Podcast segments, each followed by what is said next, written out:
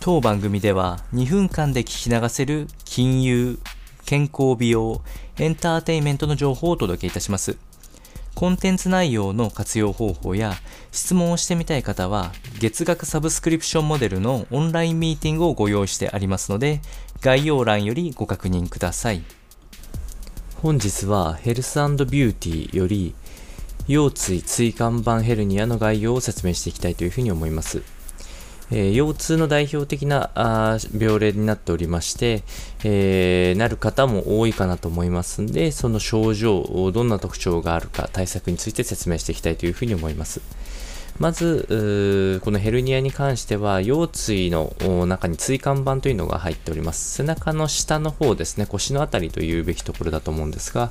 えー、ここがですね、加齢によって、え、腰椎の中にその椎間板というクッション材が入っているんですけれども、そちらのさらに二重構造で中に入っている髄核、えー、こちらが加齢とともに、えその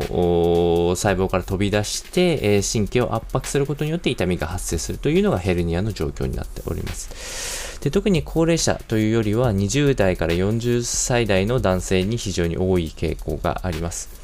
そして急性、えー、慢性ともに、えー、いろいろ状況があるんですけれども、前かがみや中腰の姿勢を続けることが主な要因となっておりまして、えー、重たいものを急に持ち上げたりするときも注意が必要となっております。